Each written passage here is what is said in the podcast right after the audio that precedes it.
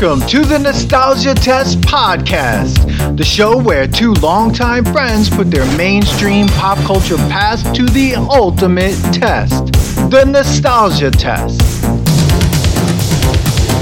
Well, welcome everyone to another episode of the Nostalgia Test Podcast. I'm Dan Dissinger here in LA, and I'm here with my longtime friend and co-host Manny Coelho there in New York. Manny, how you doing tonight? Oh man, I'm I'm pumped tonight, Dan. yeah, tonight, special night. I am pumped. What's up, everybody? Yeah. If this is the first time at the Nostalgia Test podcast, this is where two longtime friends put our pop culture past to the test. But tonight is a special, special episode. Yeah, awesome episode. Like we're super psyched. Today we have an amazing guest with us. Uh, one of the directors of the Nickelodeon documentary, The Orange Years, Scott Barber. Scott, thank you so much for being on the podcast. We are super excited. Oh man, the pleasure's all mine. That that's cool that Dan that you're in uh, Los Angeles, Manny, you're in New York. I'm in Texas, so we got like all the time zones oh, represented. Oh, there we go. East that's Coast, it. West Coast, and Third Coast. That, there you go. That's our pot. I love that. Like this coast, that coast, and here over here. Yeah, do that type of thing. I'm so glad that we were able to do this because yeah, in normal times, I mean, it would be really tough to kind of even get this yeah. together. So yeah, why don't you uh, tell our audience a little bit about yourself and um, what you what you're up to, and a little bit about the uh, the Orange Years. Yeah, well, my name is Scott Barber, and I'm one of the directors of a recently released documentary called The Orange Years, The Nickelodeon Story. And the name kind of spells it out. It's a documentary about the origin and uh, kind of what I consider the golden years of Nickelodeon, the 80s and 90s. Uh, it's a real nostalgic, fun look at some really cool times uh, with some people that were really breaking ground and doing crazy revolutionary things. Uh, Adam Sweeney was my co director on this, and we kind of like to say uh, that our tagline, if you will, is you fell in love with the shows. Now it's time to find out why. So, um, you know, there's all these shows. We kind of noticed that everybody was super nostalgic for 80s and 90s Nickelodeon. When you talk to somebody about that and you bring it up, people's eyes just light up and they're like, oh, remember Hey Dude? Remember Are You Afraid of the Dark? Remember Ren and Stimpy? Remember Double Dare? There was just this real strong reaction from people of a certain age. And we kind of dive into why is that? You know, was it just an accident or was there something more there? And obviously, I feel that there was something more there uh, there were some people doing some amazing work to understand kids programming in a really unique way. So yeah, that's kind of in a nutshell who I am and why I'm here. Um, Scott Barber of the Orange Years. Uh, well, Scott, I just got to say, yeah, all the lists that you just came up with. So at, on in our podcast, when Dan and I talk about what's the next, what's the next test we're going to do, you basically this documentary is basically gave us all this content. I'm like, oh, we got to put that to the test. There's things that I even like forgot about. And then as yeah. soon as it came on on the documentary, I was like singing and humming the theme song to Doug. Like I hadn't thought about Doug in years. And then I was like, oh my God, like I loved that show. And like, I was thinking the same thing. Like, why is it because like the, the 80s were that good and the 90s were that good? Or was there something else like what, what was it about right. the shows? Why were they so good that is it are good shows like that now? Are mm. are there shows out like that now that are doing to the same things that they did to the kids now, like that they did to us as kids? I don't know, but I was happy you came up. I gotta say, I watched this documentary twice already. oh, awesome. I'm probably gonna watch it like three or four more times yeah. because it was just like I was smiling ear to ear the whole mm-hmm. time, and then yeah. to kind of hear the, even like how you got the interviews that you got is what I really want to know because like it was some I was like, whoa, a Clarissa. I know. Whoa, you know, like, I was like, oh my God, that's awesome. Like that you were able to reach out to all these guys and you know, yeah, they were really willing to tell the story because it was such a great time. It seemed like to to work and be mm. part of this whole thing growing up. Yeah, it is crazy the amount of people that we got, you know, because uh, I've been working on this documentary for so long you know, we started in 2017. Wow. But sometimes I have to take a step back and go, man, it's crazy how many people from all of our favorite shows we got.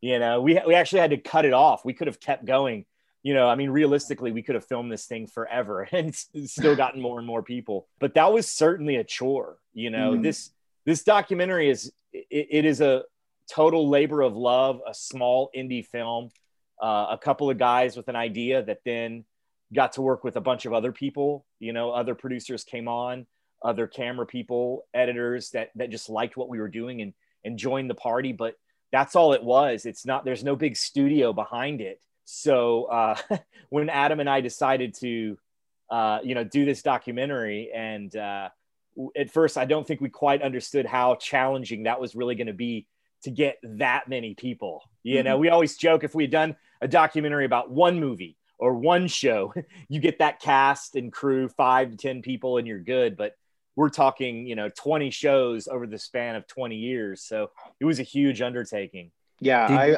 yeah, go ahead, Manny. I was go ahead, Dan.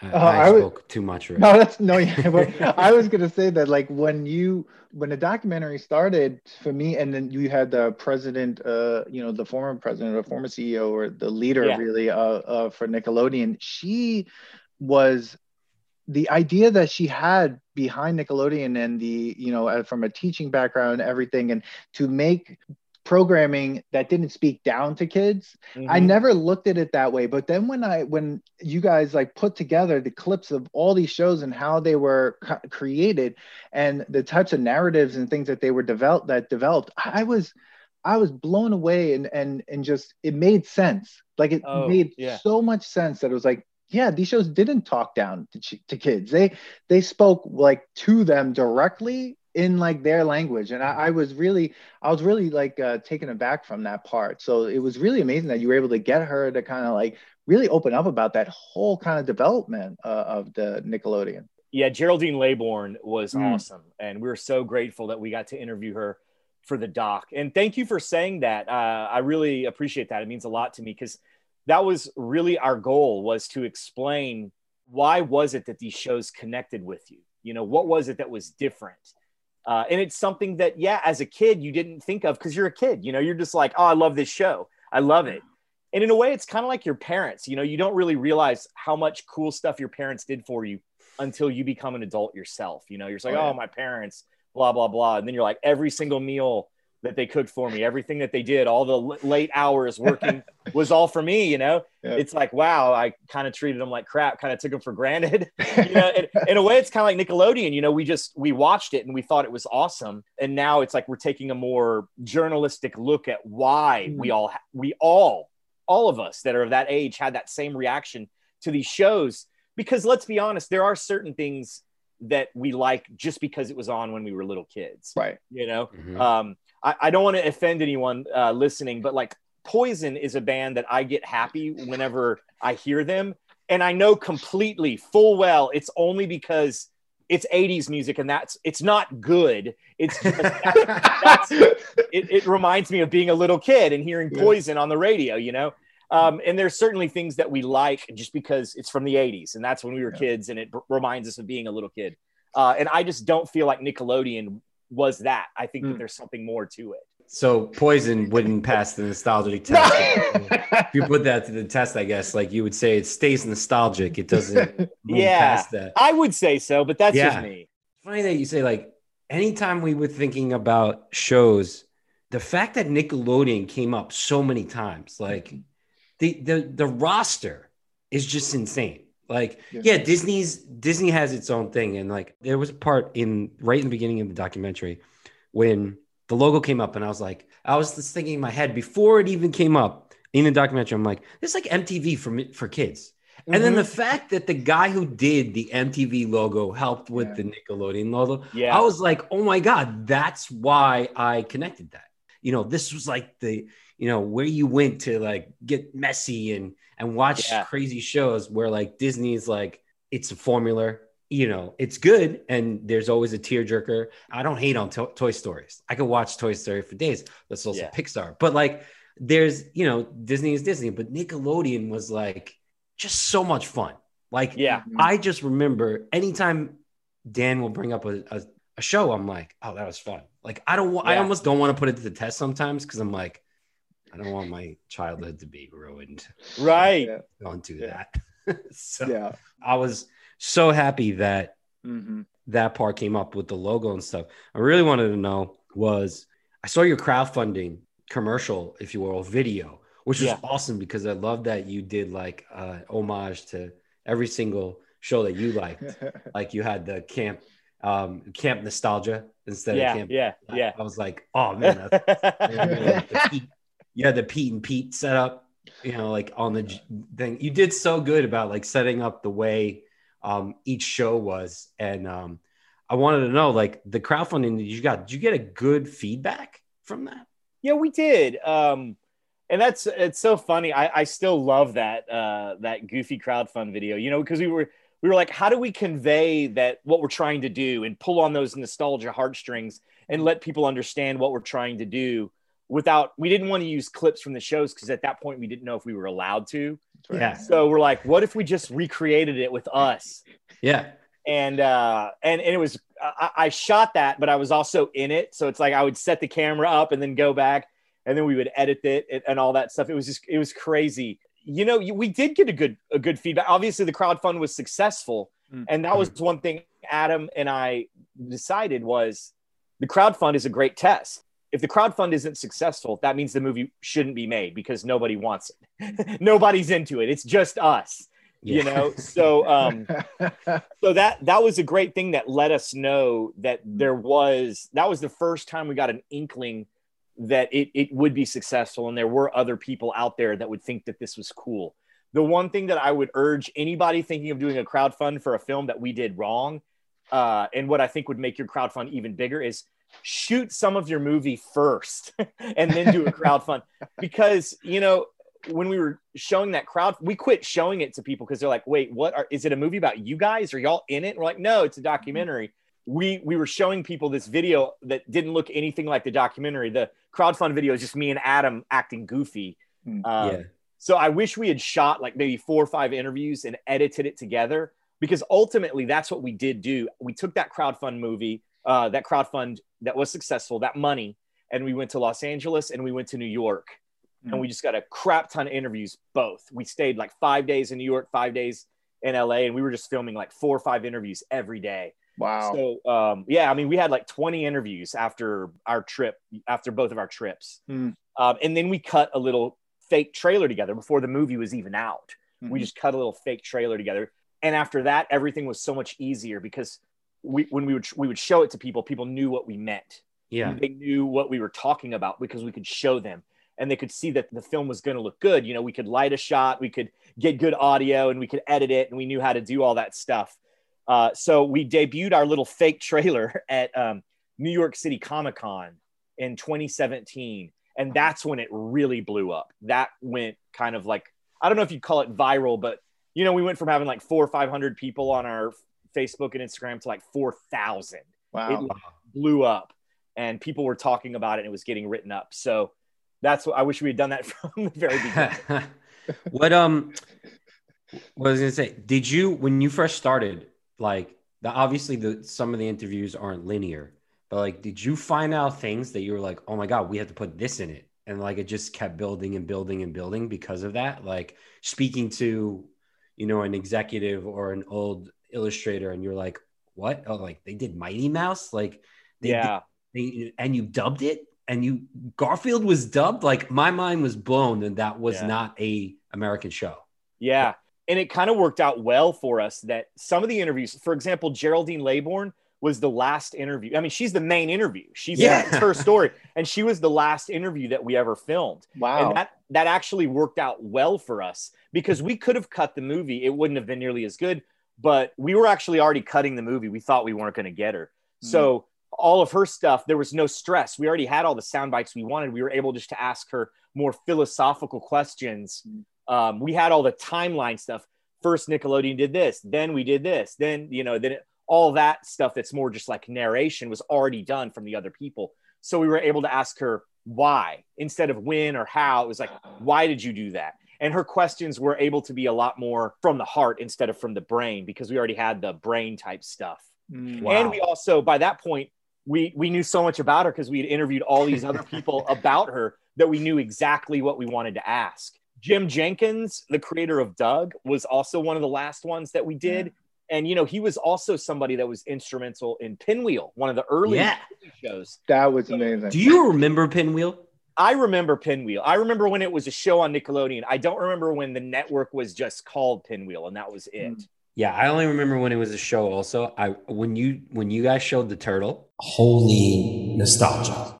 I my Yeah. like my li- I was born in '81, so I don't even know how old I was when that show was out. But I I was like, it, w- there was corners of my brain that were like, no, that turtle. I knew I know that turtle. Yes, I know totally. so I- I, was yeah. like, I loved that show, and I loved Plus and Minus. I thought they were way cooler than Bert and Ernie because they were like kids, and they had like Pinwheel was kind of like Sesame Street, but it focused more on like imagination than mm. like just learning, just hardcore. Here's your ABCs, here's your numbers, here's addition. It was more imagination. But because of all that other stuff, we were we knew that he was instrumental in Pinwheel, so we were able to get him to talk about that. So it, I would say it is kind of cool to do some interviews early and then some interviews later because then you know where you're missing. Like we, by the time we did like uh, we did like one final round of interviews where it was like Geraldine Laybourne and Drake Bell and Vanessa Coffey, who was executive producer of all the Nicktoons and Oh, is amazing human being. And then uh, Jim Jinkins, creator of Doug, we interviewed all those like a year later than the rest. So it really helped us fill in. We already knew where the gaps were. So that really helped us. her part of the documentary was I, I was blown away. You know, to think that right, it was Rugrats, Doug, and then Ren and Stimpy or something Yeah. like that trifecta of animation coming out of Nickelodeon. I was just like, you can't get a better like th- you couldn't get Yes. better three better cartoons. Cre- and brand new. And that's the other thing. Like, what was great about Nickelodeon, what watching this documentary was just like how much Nickelodeon. It was just all original con like the original content. It was like an original content machine. It was just Yeah. like we're gonna make this like ours and, and just constant. And it was and the imagination that went into it, but also the freedom to kind of make Yeah. shows um, and for creators to like have so much of a say as well um, and that collaboration between um, Yeah. uh, creator and executive and so on and so forth and it was like very team oriented I, I was really it was really amazing to kind of see that you don't think that like especially with television and movies that that kind of collaboration is happening because it's a moneymaker this was like Right. you know we're creating something together Yeah, they were breaking new ground. They were writing the rules, and that was one thing that we really wanted to stress in the film. Is you know now Nickelodeon is Nickelodeon. It's this big thing, and shows you know like like Doug and Rugrats. There's lots of cool cartoons. You know, there's Steven Universe, Craig of the Creek, um, Gravity Falls, and then for adults there's you know Rick and Morty and uh, Bob's Burger, stuff like that is all over the place now. Really cool animation is going on right now, and Nickelodeon with the Nicktoons is kind of where it started Yeah. because before that, the only cartoons were there were no cartoons that were kind of for adults and kids at the same time, like Adventure Time and all that stuff. right And they were the first people to do that, and also to make a cartoon that was really a cartoon and not just a commercial for a toy. That That's was right. always Oh. you've got a toy. How do you mar- market this toy? You put a cartoon out. Literally, the cartoon is an afterthought. It was just a way to sell toys. And Nickelodeon was one of the first people to do that. And it's one of those things where you don't think about it now because it's everywhere.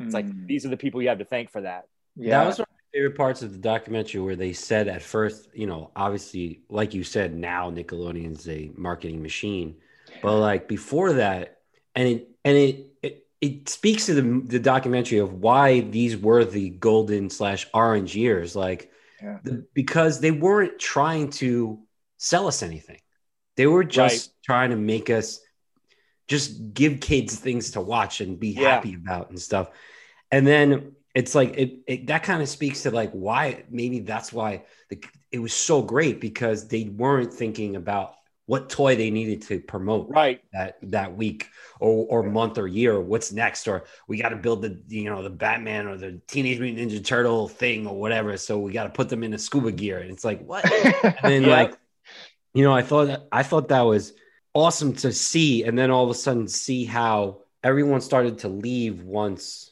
things turned into the marketing machine and not that they Yeah. didn't hate it but it's like well inevitably like it it's fine because like i think about it as a small business that i am I'm like we're a small nano brewery eventually like the the projection is that you want to continue to get better, bigger and bigger and bigger, and then eventually it's like, well, do you does your quality go down so you can make become more successful, or do you stay where Yeah. you're at? So it's like, unfortunately, they have investors, and the investors are like, Exactly. oh, now yeah. we're here and we've plateaued. Where do we do now? Toys, and it's like yeah. log, like you know. Yeah. Which, by the way, I it's, it's I still think that the log song. I still sing that log song. Yeah, me. it's Yeah. great. I mean, come on, how Yeah. classic is that? You Yeah, know, it's so it. good. Yeah. So Yeah. the cartoons were sick. They were so They good. were. and like you said, Dan, like those three, the trifecta. Yeah. I Yeah. love how they they, they say like the Rugrats. They were ugly babies, and they're like, "No, Yes. babies are cute, and Yeah. they all look weird and stuff." And like, I love the drawing. The illustration of it was great. The and just like I can't tell you which of the three I like more though. Mm, Yeah. yeah. that's really hard. That's really hard. They're all great in their own way. And isn't Yeah. that crazy though? You know, usually you have a couple of missteps and then you hit it big. But literally, Vanessa Coffey said, I think you should make Nick, you should make cartoons, your own cartoons. Because, like you said, in the early days, Nickelodeon just bought cartoons from other people, like they played Looney Tunes or Mighty Mouse or whatever. But she said, You should make your own. And they said, Cool, go find us some cartoons. And literally, the first three were Doug, Rugrats, Ren, and Stimpy. Like, she hit three home runs. Those shows are still huge to this day. If you go into like a like a hot topic or like urban outfitters or whatever like the trendy store is for like young people those shirts are still there like Oh, yeah. still to this day Yeah, um those those three Crazy. won't. Those I don't three. think will ever go away. No, Yeah. I don't. I mean, no. Ren then, and like- no. yeah Rocko is like considered like the honorary fourth Mm, original one because it came out right after those right. Yeah. and, uh, Yeah. and it's great but doug rugrats ren and stimpy and ren and stimpy that's a perfect example that show was on nickelodeon and mtv literally at the same time yeah, That So- show was amazing. And I love how they opened up being like, we didn't really know what some of this stuff was. And they were just like throwing these jokes in there Yeah, that yeah, no yeah. one knew was like getting past everybody. And I was just like, yeah but as a kid, you don't know. Then all of a sudden, as an adult, you hear these things like, wow, they let that they let that go right through. Like that Right. was happening. i know Like, okay. totally it's crazy that and, Yeah. and there's a, I will plug it. There's a great Ren and Stimpy documentary out there that's that I think is great. If you like the Orange Years, I think a great companion piece is Happy Happy Joy Joy. Uh, it's very different because the Orange Years is very much like a triumphant, like super fun film, uh, get you pumped up, and Happy Happy Do- Joy Joy is much more of a dark. Uh, Mm. but it's I mean it's a fantastic film, and it's all about it's just about Ren and Stimpy, just Wow. about. wow. Okay. Wow. Um, I, I thought it was interesting that they were part of another an ensemble of animals, and like yes, she's tr- she's like, no, no, just the dog and the cat, just these guys. Yeah. just those two. Like, Yeah. put those into a show. I was like, oh, that that shows cool. you how genius she was. Van- Oh. Vanessa Coffey She she first of all the fact that she could see talent, she could spot talent because mm-hmm. of the hundreds of different people that came in. Doug Rugrats and Ren Stimpy. Those are the three she chose, and she also kind of helped shape them all. Like like you mentioned, uh, you know, Ren and Stimpy was originally going to be this huge gang. I think it was called Our Gang. It was either Yeah. Our Gang or Your Gang, and it was this big group of a bunch of people. And she's like, no, no, no, no, no. Focus on the cat and dog, and that's something. And obviously, she was hundred percent right. You know, and uh, Rugrats the same way. You know, those um, Klasky Csupo is the animation company that created uh, Rugrats, and they went on to do a bunch of other stuff like Ah Real Monsters. They've done three or four other cartoons for Nickelodeon afterwards. Uh, they did the original Simpsons when it was on the Tracey Ullman show, Oh, you know what? That makes a lot of sense. That's Yeah. so. Now I, I see that. they Wow. yeah when it got picked up by Fox, they were like, eh, we don't really want to do that. Whoops! I mean, you can look at that either way, like oops. Yeah. or but then they but then they also did go on to do their own cool stuff. You know, they had three or four ideas that uh that Vanessa Coffey was like, nope, nope, nope. And finally like, well, I mean, the only other idea we got, we don't even have any drawings or a script. We don't have anything. It's just an idea we came up with. Um, is like a bunch of babies that whenever the adults uh, leave the room, they talk. And she's like, that, do that. You know, Yeah. Yeah. they didn't have there were no drawings there were no characters it was just that's Wow. what they said it's a show about babies that can talk whenever the adults leave the room and she's like boom go for it and then look what happened Unbelievable. What's funny is while this is being recorded, we released a new episode today about guts. And um, Yeah, and like that too. Like we were talking about game shows, like and stuff, and how Double Dare, just like that show was amazing. Marc Summers, first of Yeah. all, though, but I just want to say, Marc Summers, the stuff that he said in your documentary, just I laughed out loud every time when he said he ripped the microphones out of that thing. Oh and my gosh, I know. Yeah. he is gold. He is gold, and and I'm so glad. What was it like? Was he like very? I mean, it seemed like he was very like open and forthright with the Yeah. He was awesome. He was great. And what's even cooler is, you know, um, I mentioned Happy Happy Joy Joy. He's got a documentary that's still coming out. Um, wow. but he was working on it at the same time as us, and he's still doing it. And it's about his life, uh, Mm. and it's called On Your Mark. oh yeah. Um, and it That's and it funny. deals with with his life. I mean, he's led a crazy life. He was a comedian. Yeah. He was a magician, and then you know he he was uh, you know he was on Nickelodeon. Uh, it's funny. People either know him as Double Dare or the Unwrapped guy. Like a lot of people really know him from Unwrapped, which is a Food Network show. Yeah. And uh, you know he's dealt with OCD, obsessive Yeah. compulsive disorder, and now he's doing like a one man show. He's an amazing guy, and he was like, "Yeah, I'm going to give you all stuff that's not in my documentary." So you can only imagine like the stuff that he gave us was so gold. What's Wow. going to be in his own? You know? Wow. Yeah, He's- that's crazy because he gave up a lot of things. Like when he Yeah. talked about the kid who got hurt, I was like, oh, Whoops! Yeah, I was like, Ah, that that, would not fly nowadays. You want to talk about nostalgia? yeah. We've actually put that double dare to the test too on It was in so one of our episodes, and th- we've said it. We said it was it was so low budget, but so Yep. much fun, and how crazy. Like we said that Marc Summers was so wi- like Dan like loves how like quick he was. Like Yep. he, like was like Yeah. all right, move on. he was so All right. quick. And what I think made him so awesome, you know, I couldn't have put this into words as a kid because I didn't understand it, but now looking at it is he he treated that game that game show Double Dare the same way uh, you would treat a game show with adults. Yeah. He he acted exactly the same. He it was like he wasn't even talking to a kid. The same way that like Bob Barker or Pat Sajak or Alex Trebek, he put the same professionalism. He wasn't like, "Okay, little Billy, are you ready to do the physical challenge?" He wasn't. He was. He was. I mean, you look at him eh, and you can't even tell he's talking to kids. He's just speaking to them the same way, and that's what made that show so awesome. He didn't wear a wacky costume with a weird bow tie. He just wore regular clothes, and I think subconsciously kids picked up on that of like, Mm. oh, sh- you're treating me the same way you would treat my mom or dad. Cool. Like I'll watch you. I'll I'll invest in you. Yeah. Yeah. I, I remember watching it as a kid, and that's what I love that part because it wasn't like we keep like we said in the beginning, like it, it wasn't talking down to me. It could have been as crazy as it is, like yes. with all the double dare stuff. You like getting getting dirty, doing these things, throwing ping That's pong so balls and expensive. stuff, Yeah. or spraying people in the face with whipped cream. All that stuff can fly. It doesn't matter because he was just treating everybody, you know, like like a person, not Yeah. like Yeah. hey, like you said, like hey, little Billy, blah blah. He was just like, yep. welcome to Double Dare. Let's do this. What do you want to do? You want to take the physical challenge? You know, yeah. yeah. He was awesome.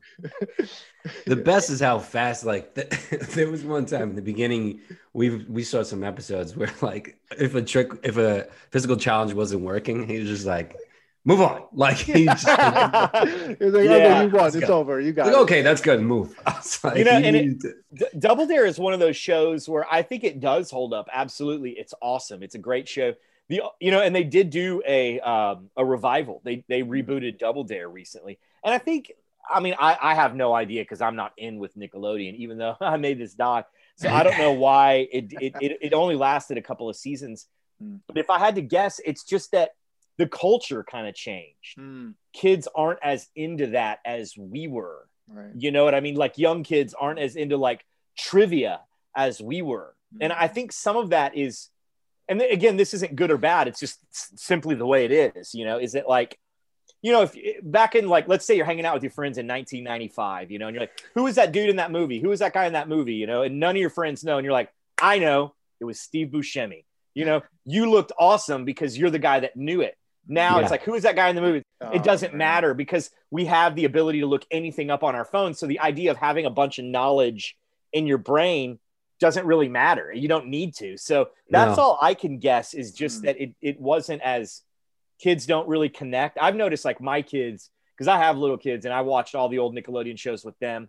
And for whatever reason, you know, they thought the physical challenges were cool, but they really didn't like the questions. They just didn't care. Yeah. Uh, they kind of, I could, I watch them zone out at that part. That's funny you said that. There are times that when Dan and I are doing this thing, we're like, oh, we sound so old. But I'm just like, the way I said it with Double Dare was that there's so much content now that kids could just pick up and Yeah. just like watch something else. Yeah, like you said, like that. yeah. I never, I didn't think about the question thing. I was thinking more about they've seen gross. They've Yeah. seen True. They've seen this they've seen so many other things kids are doing so many they'll sit and watch kids play video games and i'm just like Yeah. what? but like you're right about the it's almost like useless knowledge that you had that friend that you know Yeah. out the duck uh, you had that friend that um knew everything or it, it what i loved about that kind of question of like who was in that movie or what was that show was that you had about an hour of conversation with your friends trying to figure it out Figure it out. Yeah. now it's hold on this is it Yeah. no Yeah. and then the conversation's over and then you're not really hanging out with your friends anymore because all you're doing is like oh that's a that's a that's a job for google and it's like wait that's a job for us just to talk like Yeah. it mm-hmm. gave us like a chance to hang out with each other and be the person Yeah. you know now it's like i'll just google it it's like what like come on It man. takes like, the fun out of it for sure. Yeah. Yeah. your whole like social skills get to be like destroyed a little bit because Yeah. of it you know like you no one's like trying to go through the six degrees of like Yeah. no, he was in that. No, I think he was he that. That's not the same guy. That's not the same. Yeah. you know. So, guys, if you like um, Nostalgia Test podcast, please don't forget to like and subscribe. Yeah, subscribe and like. like Follow and us on all social media outlets that you can find us and where you can get podcasts Podbean, Spotify, I, Apple. Well, Scott, did you end? Did you ever go to the Nickelodeon Studios and Universal? Uh, that 'cause- No, I never did. I, I wish I could have, especially now after working on the doc and watching all these other people. Who I we uh, some of our one of our producers, Sean Cawthon, he did go and he he filmed it. So we used some of his footage in the movie. So watching his vacation and stuff, it's like, oh damn it, this I Oh. wish I could go, but I never Oh. got to. wow, that's what that was. Because I was wondering, I'm like, I wonder where they got some of this footage, and that's amazing that that was like home video. So Yeah, we got it all over the place. Like um, Oh, we got it from like old promos and then we also like i would just find youtube and if i saw somebody with some cool clips i'd email and be like hey can i can i use some of your clips in my movie oh, uh, wow. The, mo- the majority of them are always like yeah sure i don't care just throw me up in the end credits and you can use whatever you want That's Wow. awesome. I always Yeah. wanted to go. I Yeah. remember, and I never went to Universal Studios, and I was like, "Oh man, I can't wait to go there and try to." I always there was a thing with me, and you probably found this out. Like I always, I told Dan, I was like, most of the kids on the show are probably actors that just needed like extras that needed the job, and I was like, did did real kids actually go on the shows? Did they? Yeah. I don't. I was like questioning it. I was like, that kid was probably trying to get a job on a commercial, and they were like, "Hey, go and double dare," and I was like, I can't believe that they're real. So were they? I guess they were real, like kids. yeah like the contestants on the show Yeah. yeah they were they were just regular kids um Well, there was an. I know that there was the episode that Mark was like, "We're live on Double Dare, and you could Yeah. come here too and audition." And I was like, "Wait, that was real?" Like I literally thought it was just you know some actors Yeah. who needed work. So. There probably were some people that wanted to get into show business that were trying to get on the show for that. Like uh, aj mclean mclean from uh back in sync one of those bands. He was on an episode of guts. Oh really? yeah you can look it up if you look Oh, up like aj uh, mclean. I think it's mclean. I always say it wrong. Uh uh but he was on an episode of guts. So uh, maybe that was because you know he had an agent like oh you should go Yeah. on a you should go Yeah. on a, a game show anything to be in front of the camera Well, it's Sure. like some some of the people from some of the other shows too on on Yeah. Nickelodeon were on like Hidden Temple or Arcade. Which when I saw the clips from Arcade from Nickel, I was just like, I, I, I it just brought me back immediately. I was like, oh wow, that's how they did that. Like the everything was on a blue screen, and you had to. I mean, it was just amazing how they thought these things up um, to kind of even create some. And Hidden Temple, I have to say, is probably one of the greatest game shows have have to be like ever created, like ever. Yeah. Like that was one of the greatest things I've ever seen. But it's Yeah. funny what Scott said about the trivia thing. I think that show won't hold up right now because Oh. kids would just be like, I just want to see them run through the temple I don't want to solve all these questions and stuff because like there was a lot of questions in the hidden temple thing there were yeah i've seen a couple episodes because dan i wanted to put it to the test one time i'm like let me just watch this i'm like whoa like there's a there's a lot to just to get to the temple it's like yeah there yeah. are it was yeah. great though some of the other stuff we were talking about how like kids nowadays like whether these things will you know resonate with them. And i think about some of the you know uh, original live action sh- like original shows that they created. And i'm like trying to think like what would clarissa explains it all like translate like you know because i mean that show was great. Melissa joan hart like the the interview did, you guys did with her really opened up like this whole world of that show. And also how all of these kind of shows also and how diverse the the casts were and how a lot of the shows were lead led um, by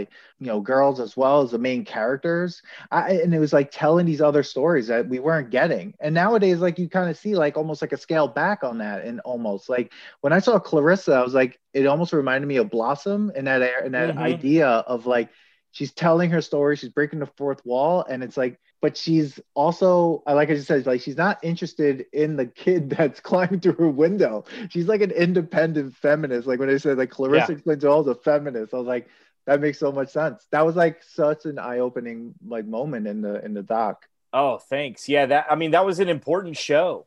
Yeah. You know, and, and I think that's funny that, that that's another example of how Nickelodeon just broke all the rules. They nowadays it's all about a formula and buzzwords. Like even in the limited experience I've had, people like you could tell they're taking like when we're trying to sell the orange years, people like nostalgia, 90s, Nickelodeon, they put that into a computer and see how much money they can make out of it, you know, whether or not they want to buy it.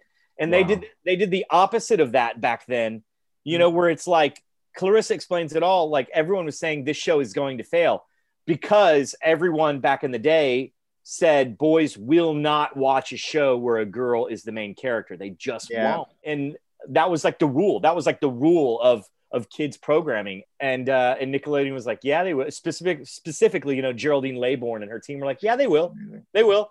They, they just you've never tried it. You've never made a good show. That's the problem. Let's do it. Let's make a badass show. And uh, and boys will totally watch it. And I totally did. I loved Clarissa. I loved Alex Mack. Both of those shows I loved, and I never I never even thought about it as as a young boy. I was never like, oh, I'm watching a girl show. I never even thought of it like mm. that.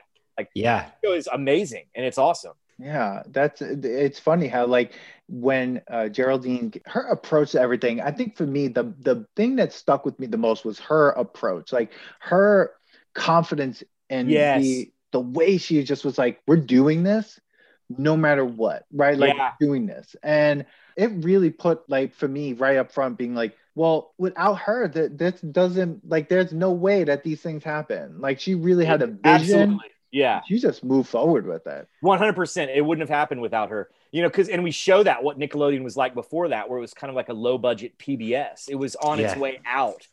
and, and really, whenever we were doing research, um, when we found out about her pretty early, you know, because she's a huge part of Nickelodeon.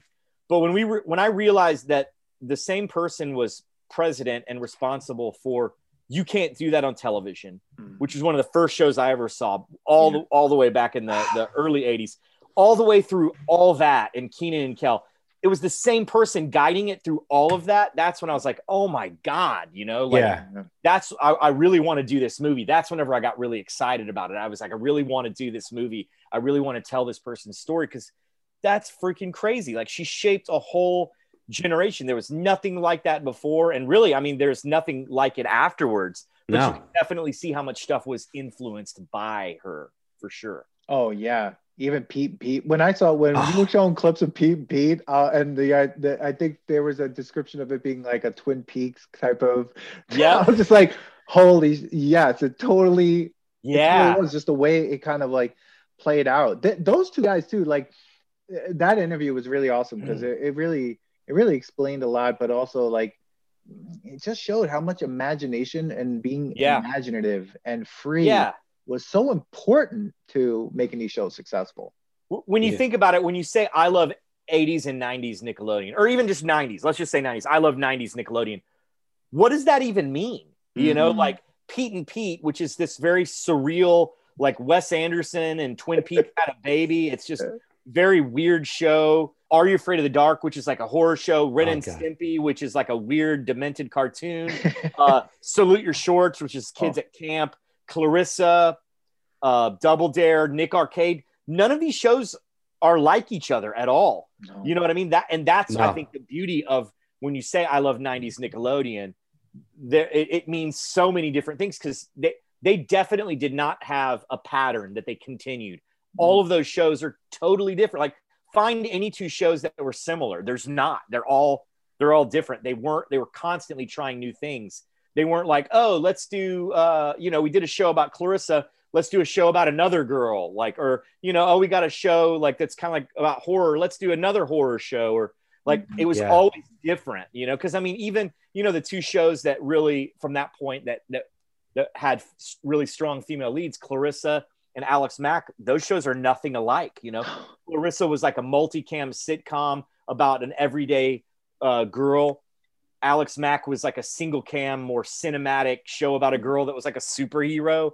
Uh, that's kind of had action, mystery. I mean, those shows were nothing alike. None of the shows were anything alike. They were always doing something different. I, Mm, That's what blows me away the most. mm, Yeah, man. yeah.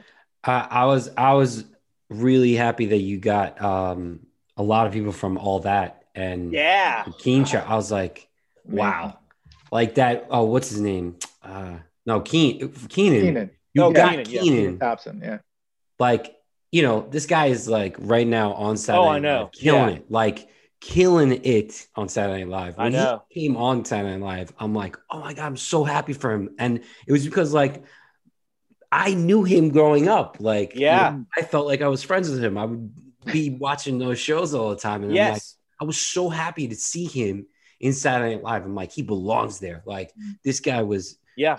Genius growing up, and Big now time. he's there. And the fact that he sat, I was like, he must have really been happy to sit down because he's got to know that his career is because of Nickelodeon. Like, Yeah. Nickelodeon helped him Oh Like- yeah. be where he is right now. I mean, the first thing I have to say is uh, Kenan Thompson was just the nicest person. Like, it's so refreshing whenever good things happen to good people, you know. And that guy, Mhm. like you said, he's blowing up now. He's got his own TV show, you know. Yeah. He's been Yeah. on Saturday Night Live longer than anybody in the history of SNL. Um, I mean, he just hosted the Kids Choice, Choice Awards on Nickelodeon. You know, to get to sit down with him and talk with him uh, on our very small indie film, you know, uh, Mhm. was amazing. And he was so nice and so gracious. I could not say enough good things about him. And I think that also shows the power of Nickelodeon. You know, there are people like Kenan Thompson, who's one of the biggest stars in the world. Christine Taylor, who, you know, was married to Ben Stiller, was in the Brady Bunch movie, Dodgeball, huge A-list star. Uh, Graham Yost, who wrote for Hey Dude, who went on to write Speed, Band of Brothers. I know. Um, It's crazy. you know, Anne Sweeney, who is like one of the higher ups at like Netflix now and like lives in a huge mansion. All of these people like could have easily been like, hey guys, uh, good luck, but i, I don't have time for a little small documentary for free. You know, I can't do that. Uh, Melissa Joan Hart, you know, she's still killing it. She was Seriously. direct- Yeah. she was directing uh, an episode of The Goldbergs whenever we interviewed her. Oh, Um, really? Wow. yeah. So, I mean, it shows you how powerful Nickelodeon was that all of these really powerful, important, successful people were still willing to talk about it because it meant that much to them. Just the same way it meant something to us watching it, it meant so much to them for getting to be a part of it. Mm, That feels really good. That that's that's uh, that's awesome. Yeah. I, I'm really happy Yeah. you said that. That they're still like. I wanted to ask you, like, did you have to talk to Nickelodeon and tell them that you're doing a documentary? So yeah, the funny thing is there's something called fair use that we we researched. We read a book on it and we talked to some other people, and then we actually hired the guy who wrote the book uh, to be our lawyer. Um, really? Yeah, it's called fair use, and I think it's one reason why like documentaries are really booming right now is you can make a documentary on anything and show clips from it, Mm, and you just have to cite fair use. And you, you there are laws like how long you can play clips, and you have to get a lawyer to sign off on it and get insurance. So it's not like it's super easy, Yeah. but it's certainly easier than paying like thirty thousand dollars for every five second clip. You know, like you see how many clips we use in the movie, and they were Oh, all yeah. fair use, all fair use really? like I said, we did have to pay for a lawyer uh, to to sign off and say I approve and say that this is all fair use, uh, and then we had to get insurance for that as well. So it wasn't it wasn't totally easy, but it was easy compared to, like I said, paying thousands of dollars for cli- hundreds of thousands of dollars. But one of the things that they told us was just because you legally can do something, just because you legally can do it, doesn't mean that you should be like a jerk about it, you know? So they said, we always recommend you reaching out to people first and saying, this is what we're doing. We're doing it. Do you want to be a part of it? If not, no big deal. I just want to let you know that I'm doing this. Hmm. So we sent Nickelodeon uh, an email just saying like, "Hey, we're doing this. Love, love to have you be a part of it." And they were just like, didn't even respond. They're like, "Yeah, whatever." They're like, Uh, we we sell Gak now. No. Yeah, exactly. but what's funny is, you know, it, there was a happy ending there because you know they just kind of didn't really care about us and threw a couple of weird things our way. Uh, and then at the very end, a guy named Brian Robbins became the president of Nickelodeon. Right as our movie was wrapping up, Hmm. Brian Robbins, who was a writer on all that, Oh, wow. became the president of Nickelodeon, and he's one of the biggest Jerry Laybourne fanboys of all time. Hmm. Uh, under his watch, Double Dare came back, all that came back, and uh, now Rugrats is coming back, and Are You Afraid of the Dark has come back. So clearly, he has reverence for the Orange Years, and Wow. he reached out to us and was very nice and was like, Oh, I, wow. I, I think this is cool. I'm glad that you guys are doing it. I just want to let you know there's no opposition from us. Like we support what you're doing, and that was huge. That was huge. That's because- huge. Wow. Yeah. you know, when you're trying to sell this movie, there are people like Hulu that buy. I mean, grant I know now that Hulu is owned by Disney or whatever, but before that, you know, like everything's owned by Disney. Now. I was gonna say, But- what is not on? What is owned, not? But you know, like there are places that buy stuff from Nickelodeon that have a working relationship that with Nickelodeon that Right. maybe would be hesitant to do business with us because like, eh, if I buy this unauthorized Nickelodeon story, is Nickelodeon going to get mad at me and not want to sell to me or something like that? Right. So being able to go into meetings with distributors and plat- streaming platforms saying the president of Nickelodeon, Brian Robbins, is totally cool with this. It, he, Mm. he gives his stamp of approval. It, it meant a lot to us. So it started Wow. out somewhat antagonistic and ended up like super positive and awesome. Did you just do this for since 2017? Are you working like your production company? You guys obviously have a production company, or is it, is it both of you guys, or just a, a group of you guys that have this production company? Yeah, this film was kind of interesting. It was like a bunch of different people that all have their own stuff going on came together to work on this. So we all have our own stuff, and um, we all pretty much have day jobs. So we were doing this in our off time, Hmm. uh, for sure. I luckily um, I have a day job that is in the same business, shooting and editing. So that made it really easy and really flexible for me to be Hmm. able to do the movie. Wow. That's cool. That's yeah. amazing. Yeah. Yeah, I was good because I was like, man, there's no way they were surviving just on crowdfunding and Yeah, no way. I mean, we got like like- tw- we got twelve thousand dollars from that cr- crowdfunding. oh you know, wow, it's not a lot. Jeez. Um, you know, like, and honestly, the majority of it was legal fees because, like I said, you know, you, you fair use. It's cheaper than buying the clip because realistically, I have a good friend. I don't want to say good friend. I, I'm a fan of this guy, and now I know who he is. So he, I consider him a friend, even though he might say something different. He's like, oh yeah, that little nerdy Nickelodeon guy. But a guy named Randall Lobb. Uh, Randall Lobb is just a fantastic director. He directed uh, a movie called Turtle Power, which is a documentary about the Teenage Mutant Ninja Turtles, and he also directed a He-Man documentary called Power of Grayskull. Wow. Uh, and he's just this- both of those. They're great. They're great. Turtle Power is great. Turtle Power is so much better than the um, Toys That Made Us episode. Oh, really? Turtles. It's like that, but like times Even a better. million. Way Oh, better. Yeah. Randall Awesome. Lobb is a, a super talented guy. Anyway, I, you know, I talked to him and he did his documentary before Fair Use kind of was becoming more mainstream. And he was telling me like, because you know he had to play clips from the cartoon, the Ninja Turtles cartoon. He had to play clips from the Ninja Turtles movie, from you know Universal, all this stuff. And he was like, I mean, it was like crazy amounts of money for each for like a five Yeah. second clip. He was Yeah. playing, he was paying like so much money. Whereas you know we just paid a lawyer one fee to go over it and say. And, and you look at the movie. I mean, we play clips left and right. The- You Yeah. do. we play so many clips and we didn't have to license them but we did have to pay a hefty fee because we wanted a good lawyer and and travel i mean uh, travel and legal fees were mainly what we did because you know we shot it we used all of my equipment to film it for the most part there were some times where we hired another camera person but uh and we just stayed on people's couches you know um, and used whatever location we could. We were really scrappy. I'm really proud of how how much we did with so little. But yeah, I mean, twelve thousand dollars. Yeah, there's no way two or three people could No. live off that for a couple of years, especially like I said, the majority of it went right to travel and lawyers. That's where pretty much all that money went. Because we went to we went to Los Angeles twice, we went to New York once, we went to Canada once, Wow. uh, and we went to Toronto and Ottawa. And then we went to we took a special trip to Nashville, and then we took a special trip to Georgia, and that was it. But And you uh, guys yeah. are like best. Are you guys like close friends? Yeah, you know, Adam Sweeney and I, we were friends back when these shows were on. We watched those shows Oh, wow. together.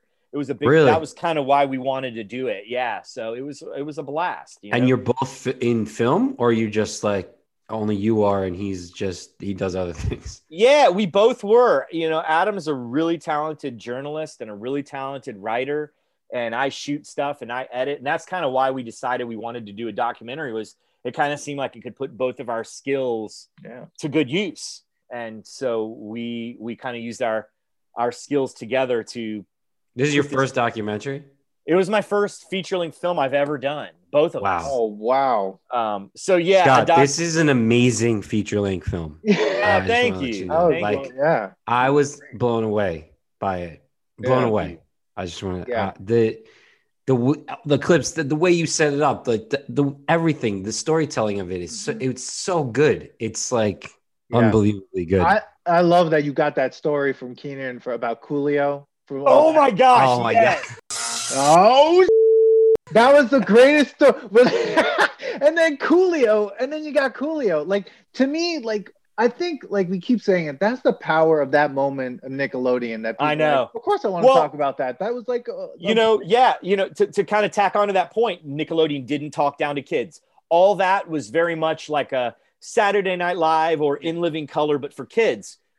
But the musical guests they got were still adults. It's Yeah. not like they were getting little kids. Like, okay, we got to get Hanson and uh, you know another bad creation, and that's all we could get as little kids. Like they got. I mean, it was like freaking Coolio, TLC, um, you know, people like that, like legit, like yeah, grown up adult people. The fact that we got Coolio was so amazing. that's Like, awesome. That shows you the power. We just we hit him up and we're like, hey man, um, you want to be in this Nickelodeon documentary? Like he's done so many other things with his life. You know, what I mean, yeah. Coolio's, I think that like when Weird Al has parodied one of your songs, you're legit Americana. Like you are a big Yeah. deal if if Weird Al parodies you. And he's had a Weird Al parody his song, and we just hit him up and we're like, hey man, um, we see you're going to be in LA. Um, can we do a quick interview about Kenan and Kel and all that? And he's like, yeah, man, I'm gonna be at my hotel from about this time to this time. Swing on by, and we'll just do it. And he totally did What? it. You know, he just was like, yeah, come on by. That's fine.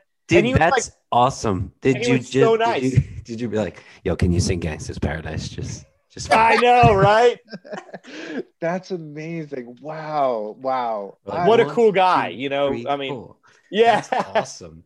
Yeah, that story with uh, Dan, like you said, that story was great when he's like, that all kids around and you smell like a billowing of marijuana. Coming. yeah. And the kid uh, to kind of tack on to that story, it's not in the movie, but they talk. Uh, Kenan and Lori Beth both talked about that a little bit more. Is you know all that the the cast members were a pretty wide gap from like the oldest to the youngest, Mm. and also not just that, but it's it's where every year counts.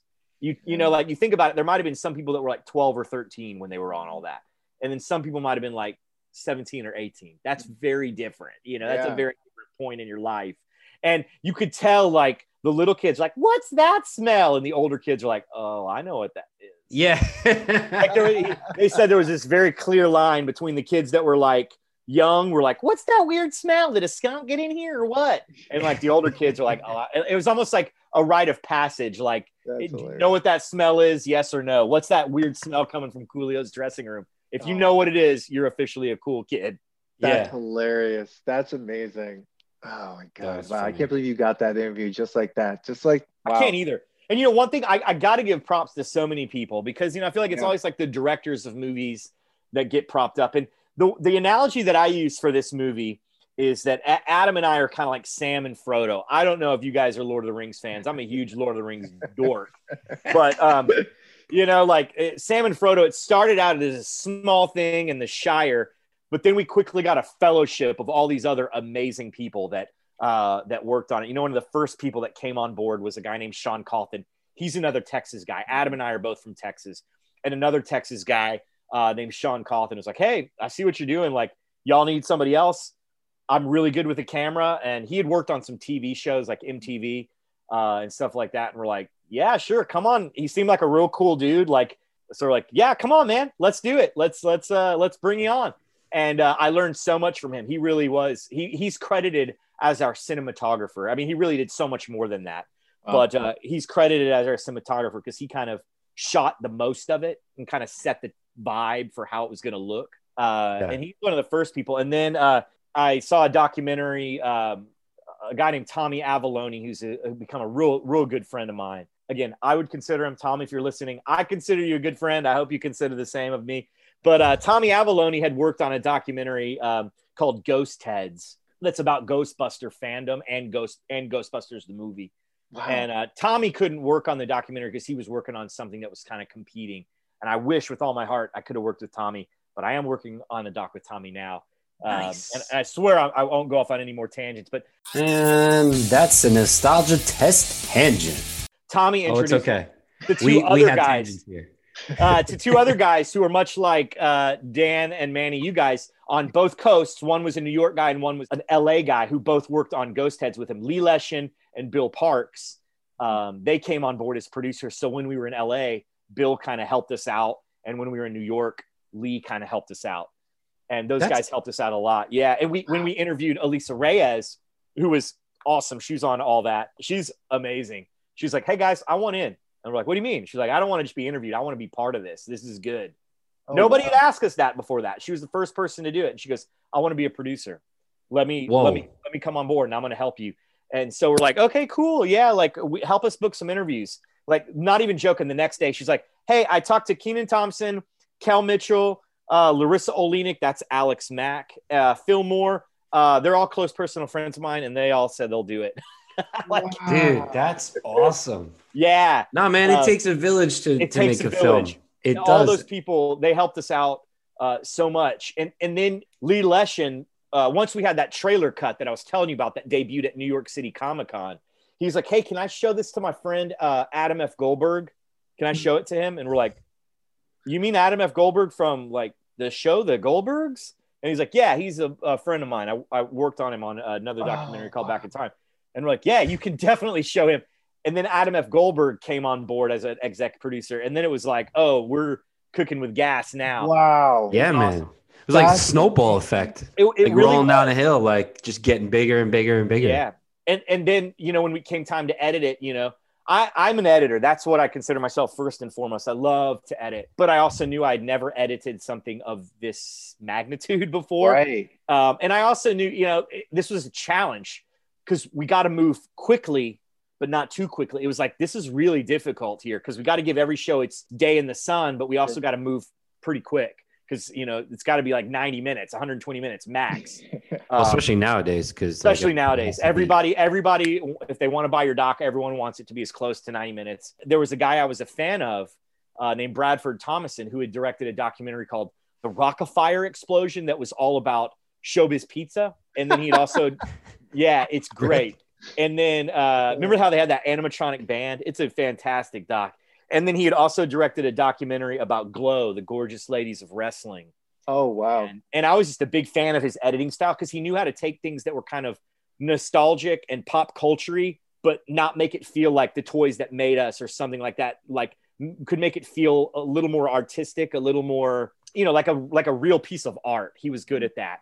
And so uh, he came on board and helped us edit it. And wow. was awesome. He he was he was immense. So I got to work with a lot of mentors of mine, and I got to meet a lot of new friends. And like you said, it takes a village, and we worked with a lot of amazing people. Our opening credits, if you get to see that, they look awesome. Uh, that was Bradford's wife, Allie Clark. Uh, wow. Uh, she did that all herself, uh, and it looks awesome. Yeah, I would say like this. This doc has so much heart to it. You could tell, like everything is just so like it, it hits the nostalgic heartstrings, but it's it's past that. Like it's got a thank lot you, of heart. You. you. know what I mean? And yeah. the one thing that really stood out to me too was even that you guys even didn't leave like almost anything out. Like you touched on Nick News, and Yeah. that Oh, part of that the story. documentary, it will stay with me. I think Me forever too. Yeah. because that shows me too that just Nickelodeon itself Yeah. was not afraid to do Yeah. anything. Yeah. And let's talk about this issue and let's like do it like For way real. better than the adults are doing it. Like, Yeah. Yeah, better man. than the adult world is doing it. And that that, That- was that part was Yeah. really great. I'm glad That- you put that in there. that little chapter, Nick News is always the show people joke around about, like, yep, when Nick News came on, that was time for me to go outside or go do something else. And uh, I think it's funny because it's not a lot of people's favorite show, but I think that part is really the heart of our movie. That's the heart and soul of our movie. So I hope it it makes people view Nick News in a new light. Yeah. Oh, you definitely did that to me because I did the same thing. I'm like, Nick News, there was Nick News, and then that clip of Magic and Yeah. that little girl, the little girl still Crazy. like, I'm like, what? Right. Like, I was, I, I took a second and I was like, oh my god, like they did this on TV, On TV, yeah. This was the thing, and like, like Dan, like you're saying, like they're doing it, they were doing it better than the adults were doing it. They didn't talk. They talked about some heavy stuff that kids absolutely need to learn about because, you know, the childhood is like that. It's it's over, and those people are the adults that are. I have a nephew that just that's completing basic training in the army this month. You know, and it, Wow. it just it seems like just yesterday I was like putting him on my shoulders. Now he could put me on his shoulders, and it happens like that, like that. You know what I mean? And the, all the kids that are watching these shows, Nickelodeon knew in just a few years, these are going to be the people that are like calling the shots in our country. Mm. And yeah. wanted them to be as well equipped to handle the world as they could. Wow. And uh, thank God. I mean, they did a great job. I think they did. No, they did a great job. Yeah. I've loved it. wow. I am I'm yeah, I. I got it. This is this is such a great great doc. There's so much that you could have done. This, I'm sure, like you could probably do a doc for each show that you went over. yeah, I agree. Yeah. so- I mean, We're- there, there could be a whole doc just on Kenan and Kel because I know. Kel too. Like, I mean, his he was so his, his choices for the like the character he created and that uh, then went on to be Good Burger and all that stuff was really amazing Yeah. to hear him talk about that. You never think that these things are happening in the backdrop, especially when you're watching in the 90s and you're kids and stuff. And but then returning to it with like a new perspective and new eyes really makes you think like there was so much more happening here and these kids were like making choices for their Yeah, right. I mean, the fact that, yeah, when he talks about that, Ed, I mean, Ed is probably one of the most iconic characters of 90s Nickelodeon. amazing. I mean, really, I struggle Yeah. to find a character that's more when I think of like all that or any of that stuff. I mean, that's that's the character. You know, welcome to Good Burger, home of the Good Burger. yeah, I mean, yeah, exactly. so good. And the fact that they let him kind of make that character up. I mean, come Yeah. on. That's amazing. Like, what other network is going to be like, hey, you're 16. Why don't you create a character? You know, everyone else is like, hey, you're 16. You're going to do what I tell you to do. You know, that's what Right. everybody else was doing and is doing to this very day. You know, Yeah. Yeah, I mean, you said it earlier in the in the beginning of the podcast. You said it was all about creativity, yeah. Nickelodeon. You know, like what Disney is all about. It's a formula. It's like, just and- different. and learning. Yeah. and like you know, or other or, or other programs. Like, and this was all about like Yeah. we're gonna let you create this. and the kids gonna seemed like kids that you could you would hang out with that could be your Oh, friends you know and that's the biggest difference you know disney channel i give props to all those kids on the mickey mouse club because they're fantastic entertainers they're all triple threats they can sing dance act do it all and, and look and are perfectly handsome and beautiful you know? And that's great. That there's something to be said. Sometimes you just want to be entertained Yeah. sing and dance and let me watch you. But that can also make some kids feel like crap you know when Yeah. you're overweight or underweight or you're way shorter than everybody else way taller than everybody else. You have acne and you're looking at these perfect kids. It can sometimes make you feel like crap. So that's why i'm just glad there were options you know? Some kids i'm sure really love mickey mouse club and but nickelodeon you know they if a kid had a zit they let the kid have a zit they weren't going to try to put makeup on it to cover it up mm-hmm. because guess what kids have zits Yeah. Yeah. That's what I mean. I wanted to be at Camp Anawanna. Like oh that's, my god me too God. that's what oh I, I wanted to be there. And it's funny, and like when Manny and I do this podcast, what's funny about my childhood is that Nickelodeon and all these shows, I've seen these shows, they they're part of my memory, they're a big part of my life.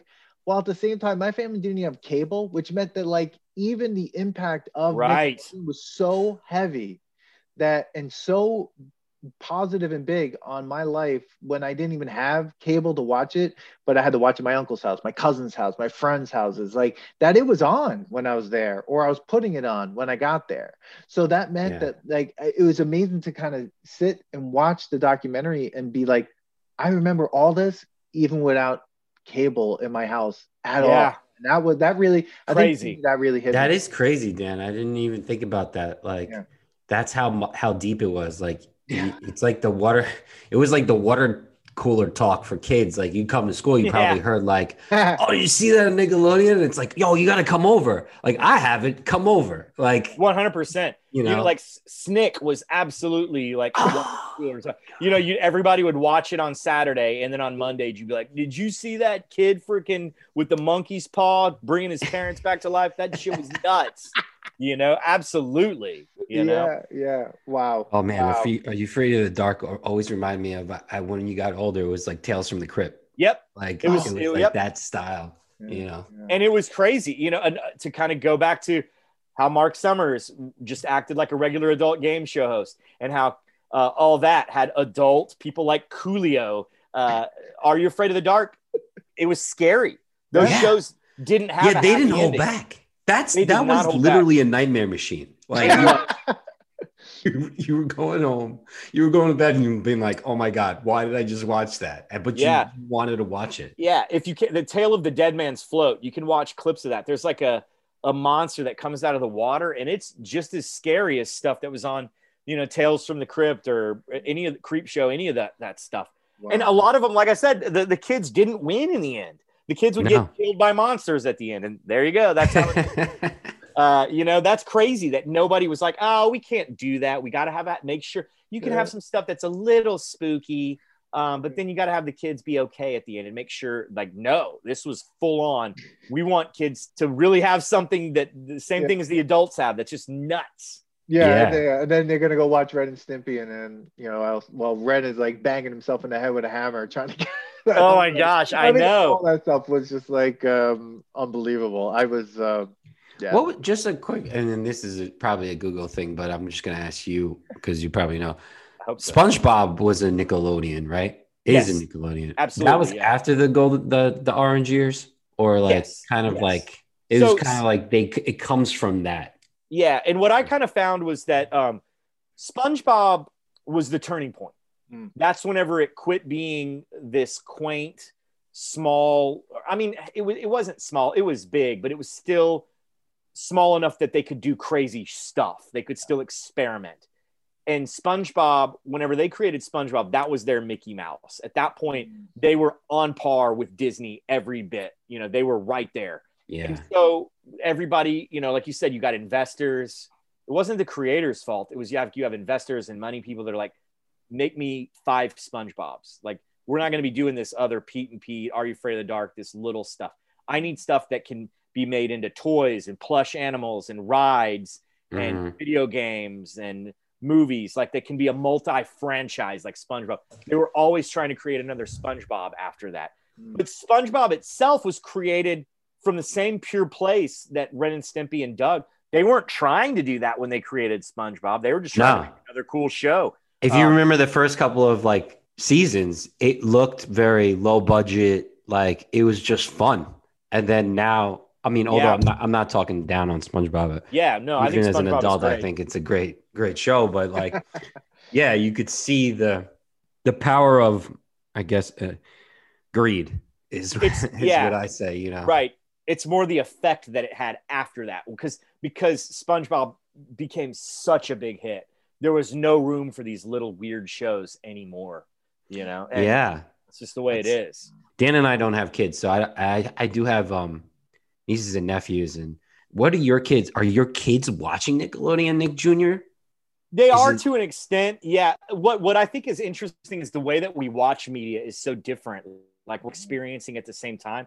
Like I actually had to think about which shows that my kids watch are Nickelodeon shows because Hmm. they watch them on Netflix or Hulu or YouTube. Oh, that's right. Yeah. There are some Nickelodeon shows that they definitely do watch and I think are, are really good. It's just different now, you know. And I have a theory about that Okay. because you know being in film and production. Like I always wondered, I was like, why the heck do my kids watch these YouTube videos with no production quality? you know, it looks like it's just filmed web or like a uh, like a phone or something like that, and it's edited so poorly, and it's just got stock music behind it. Like they liked it, like they rather watch YouTube than a real show. And I was like, why is that? And then whenever I did this documentary, I, I realized that the reason kids watched Nickelodeon was because they wanted to watch kids that looked like them and reflected them and were real. Mm. Well, all kid shows now are about kids that are secretly a genius. You know they or they secretly are a pop star or the kids on these shows don't look like real kids. We're kind of back to mickey mouse club. They're all perfect and pretty and yeah. overly talented. And so kids when they watch the live action shows on disney and nick i don't think they see themselves at all. They see something phony. And so that's why they watch youtube because it's youtube is kind of like nickelodeon. It's by kids for kids on their own terms. Those mm. shows are just real kids it, it feels authentic it's just a kid playing with their toys or unwrapping something or playing video games. But it's just like, hey, you look like me, so I'm connecting with you. Hmm. That's huge. Yeah, that's a great observation. Um, yeah, because my nephew does watch someone play Play-Doh, and I yeah. was laughing like, "What?" And I'm like, "Yeah." He and then he wants to go buy Play-Doh, but like he's watching this woman. Well, she's probably like 18, 19. She unpacks it and like he's watching yeah. and now that you're saying it like it's exactly like a low budget show it's like a low budget nickelodeon was show. Yeah absolutely. you know? And in the beginning of the documentary you mentioned even nickelodeon started they they used to have crazy kids jumping out of planes and doing this and like kids were like i'm not into this like it made I'm them feel horrible great. yeah it made, like they, it made them feel they felt it, terrible. it made them feel terrible. Instead of it, it does inspire you kind of but it also is like ah yeah yeah, like my parents can't afford a plane. Like, yeah, exactly. exactly. yeah, right. It's like I can like have an imaginary friend, or I can maybe go to camp, or I can yeah. just be a kid at school, and that's what I can do. Um, so like yeah, like that's why maybe a show a show like Pete and Pete or Clarissa, like they hit that those spots because it's like, oh, I can literally walk through the hallways in my school or walk out my door and there's the there's that person right? Or someone that's yeah. like that. And i and also like the creators like they're creating from those spaces when like i mean not to jump all the way back to doug i mean but when i saw the creator of doug and i was like that's doug. Yeah. Like, doug. like no wonder. It just came from those life experiences and the fact that like the way he explained it how like doug isn't popular but doug isn't also not popular. He's right there in the middle. Yeah. he's a dude that just is there and I was like, wow, that's a whole other thing to think about because it was just an average kid. Yeah. Which most yeah. people are. Most exactly. people are. Yeah, you know, I really like that. Yeah. And we're coming from the 80s where it's like everybody in an 80s movie is either like the nerd or the jock or the stoner, like Breakfast Club, you know, which I think is yeah. a great movie, but it's like it's all the archetypes and even that movie plays with them like it's not what you think. So I guess Breakfast Club is a bad example, but a lot of other like movies that imitated the Breakfast Club had like all that, and that's just not how most kids are. They're like like you said, they're like Doug. They're just I'm kind of in the middle. Like I'm I'm kind of I, I have friends, but I'm not popular, but I'm also not the total yeah. dork, you know. Yeah, and yeah. even the girl that he liked, I mean, her voice. I mean, the fact how they found that voice, and I mean, yeah. But that even plays on that, like it doesn't do that stereotypical thing of like, well, if this is the girl he likes, we're gonna give her this really like easy voice to listen to to hear. Yeah. It's like the nanny, like she's like right in your face with her. It's voice. a little abrasive, yeah. But that's yeah. I love the commercial clip that you got though, because I remembered God. that commercial. Oh, really? Did you? Yeah, I was that's like, oh awesome. oh my God, I remember this commercial, there, and uh, I thought it was great. A little fun trivia, you know, like I said, I I was getting clips wherever I could on YouTube and yeah. I found a YouTube channel called uh, Consumer Time Capsule, and that's where I found that clip. I was just searching for it. I was like, I got to find the clip that he's talking about, and I was searching, and I, and I found it, and I wrote the dude. I was like, Can I use this clip? And he's like, Yeah, what for? You know, and I told him, and much like all of us, he's like, No crap, you're making a Nickelodeon doc. This sounds amazing. So we got to talking, and he's like, Yeah, we we were somehow we got talking on the phone about it, and then he was like, Yeah, he's like, Hey, can I tell you something? And I'm like, Yeah, what's up? And he's like, I've got a piece of the aggro crag. No. Oh. yeah. Holy nostalgia. Like we, I didn't even know out of nowhere. All, all. Well, as soon as I told him, like I'm doing a Nickelodeon doc. He's like, oh hey, can I call you and we can just talk about it? Yes. Uh, yeah, because originally all I I was just reaching out to him because I wanted to use this mayonnaise commercial that had Patti Mayonnaise, uh, the voice of it, on there. And he's like, "Oh, that's cool. You're making a Nickelodeon doc." He's like, "I got to tell you something. I got a piece of the aggro crag." Wow. And I was like, "What? What are the odds?" You know. And so Yeah. in in the at the end of the movie, when the credits are rolling, we show a bunch of people, um, like fans, and there's a dude with an aggro crag, and Yeah. that's him. That's He's him? Oh, movie, Yeah. wow. Because I was gonna say, like, I love that part of two at the end Yeah. was you showing like this one, like it's like a gallery that has all the looks like it has the nose from Double Dare, and it Yeah. has the lockers and stuff, Yeah. and then that, was, guy, and I was like, oh, this is so cool, and then like You know- how that everybody's like realizing that there are people like There are people like us, the yeah. show. And it kind of mirrors like what Adam and I went through. We're like, uh, we're like, is anybody else going to be like this? And yeah, the answer is yes. Uh, and it started because when we started the documentary, we didn't know who we were going to get, you know, and we kind of wrote the plot of what we thought it would be, but you don't really know until you're editing. You know, you don't really know what it's. You kind of write. I always say you write a documentary twice. You know, you write it original. You should you should kind of have an idea, so you're not just going into it blind, asking people. You know, because you're wasting people's time asking them questions that you know aren't going to be in the documentary at all. So we interviewed some fans, and then we're like, God, there's really no room for them. You know, because we got so many people from Nickelodeon, and we were already struggling to get it to 90 minutes. We're like, there's no where do we put them? And then we're like, oh, the in credits, you know, Yeah. we get we'll give those people. And there's a uh, a company called Mondo that you might have heard of that they're based out of Austin and they do a lot of like re-releases, like posters and stuff. And they have a gallery. And that was actually one of the very first things we ever filmed before we would film any interviews. We uh because it's it was Mondo is based out of Austin, Texas. So it Mhm. was just we could just hop over there. So Oh, we wow. just we just went there. they were doing a Nickelodeon gallery right when Adam and I decided we were going to do this. Wow. So it was literally the first thing we did where we just filmed a bunch of people. Uh, and then it was great that we found a place to put it in the documentary. Yeah. Wow. Yeah, that was cool. That was really cool. I thought you guys like set that up. That's awesome. That like I know, just, yeah. just so serendipitous like wow. happened. It know? just That's- happened. They were doing a yeah a gallery right when we were doing a documentary.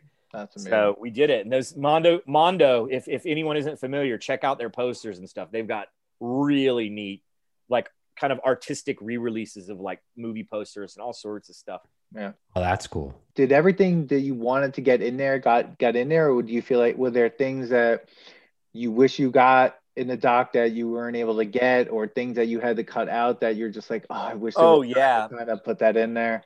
I mean, it's funny. Like Adam and I pitched this so hard as a docu series. We tried to get people to buy it as a docu series, Oh, wow. and nobody would. And then once it's out, everyone's like, "This should be a docu series," and we're like, "Yeah, we tried," and nobody was like, we couldn't get anyone to buy it. And and I wish somehow, I don't know what the legality of this is, but if if either we could maybe do a Blu-ray that's extended or do like a, a Snyder cut later on that's like four hours long. movie, by the way? Uh, I tried. I watched a little bit of it. I was like, why is this in 4 3? It doesn't make any sense. Yeah. That's so funny that you said that. I thought something went wrong with my computer. And I'm Yeah. like, what? What? And then I'm like, 4 3. We're not watching this on IMAX right now. Like, everyone knows it's being like, we're in the middle of what we're in, and like it's being released on uh, on HBO Max. Like, what are you doing? Like, Yeah, yeah. but I will say, like, a better storyline. Big time.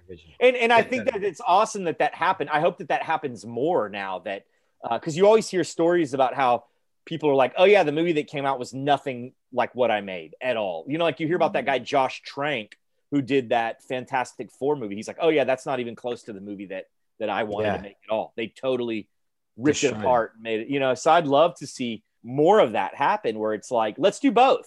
Because I get it, like they could never have put it out as four hours to begin with, but No you can do the director's cut, you know, more a mainstream release of the director's cut. But you know, Adam and I are looking into like, could we do a, uh, like a four part series or something like that? Because we have so much footage. We have so Really? much footage. It's insane. Uh, So, were and- there shows that didn't make it in? they're not really um everybody that we talked to we used pretty much there was a, we were we started working on a wild and crazy kids segment and that didn't make it in because we didn't get we couldn't get the footage from Wild and Crazy Kids. It's, Mm. it's there's not high quality. That's never been re-released, and the only footage we could find, and we didn't have enough behind the scenes footage. We tried to always get footage that both we could have at least two people. We wanted to have at least two people on a show Right. And then uh, we wanted to have like footage that people hadn't seen and and there we just it, it was just this whole thing and it kind of we couldn't find out where we wanted to put it. So that part kind of got cut um, and then the nick at night part got cut. Mhm. um, so there were no like i mean all the interviews pretty much that we did there was maybe three interviews that we did that didn't unfortunately make it in there. But all i mean everybody's interview was for like an hour an hour and a half. So i mean you know we could have done like doug rugrats ren and stimpy like and rocko like the original nicktoons a full like 45 minute episode just on that you know Yeah. like, yeah. like maybe put two or three shows for each one and, and do like a game show episode or something like that because we had so much footage nobody it's funny nobody wants to buy a a docu they're nervous to buy it but then they're saying they want it at the same time it's just weird That's like weird because it's Yeah. funny that they're they're nervous right now because I mean I'm not in the business so but everyone's just watching things and no one has anything to watch anymore i know because we've binged watched for a year. So like Yeah. you can't watch The Wire anymore. Although I like- haven't watched The Wire and I need to. uh, I was told, but like, why wouldn't you? Because i know you need it's like people it was only after the movie came out and it like got some traction and people liked it that they're like oh you should have made this into a docu-series like yeah remember we were trying to sell you guys on Yeah. that They're like oh i don't i don't think there's nickelodeon warrants a docu-series you know Wow. It's like well if collecting exotic tigers can warrant a docu-series i Yeah. think that nickelodeon could Right? Sure. Like, oh, come on. That that's like uh Oh, that would have been that's short sighted because like there was so much going on. I mean, I mean, we could go on and on. I mean, we didn't even talk about the cube thing. I mean, but what I mean is like there's so Mhm. much in the foundation of what happens even before you even get to so much of this amazing stuff that you guys put together. yeah That a docu series would have been why not? It's one of the most influential networks probably of all time uh, Yeah. at this point. So I think that you know that was kind of short sighted on people, but I but I think like what you guys were able to accomplish in this documentary was just astounding to me. That I and it just I think hopefully that like what happens is that do, people do want more and that you have footage you have and then you or you could would get more funding to kind of keep digging because there's so much there that like it, yeah people would i think really it's like it's already man. there. We, we all we would have to do is re-edit it. It's like we wouldn't even really have to. I mean, we could shoot a couple more interviews, but yeah, it's like with very little effort, we could expand this. This uh, podcast is uh, brought to you by Lethargia Brewing Company, owned and operated by Manny Quillo, one of the co-hosts of the Nostalgia Test podcast. Find Lethargia Brewing at uh, lethargiabrewing.com. It's based out of Long Island, Farmingdale, Main Street, 12 beers on tap, New York wine and spirits as well. So you keep saying you sold it. Wait, how many places did you sell it to? So we sold. Uh, we kind of found this out. Um, the way it works is really like the idea of selling right to Netflix or right to Hulu or right to HBO. Something that happens like so rarely. It does happen.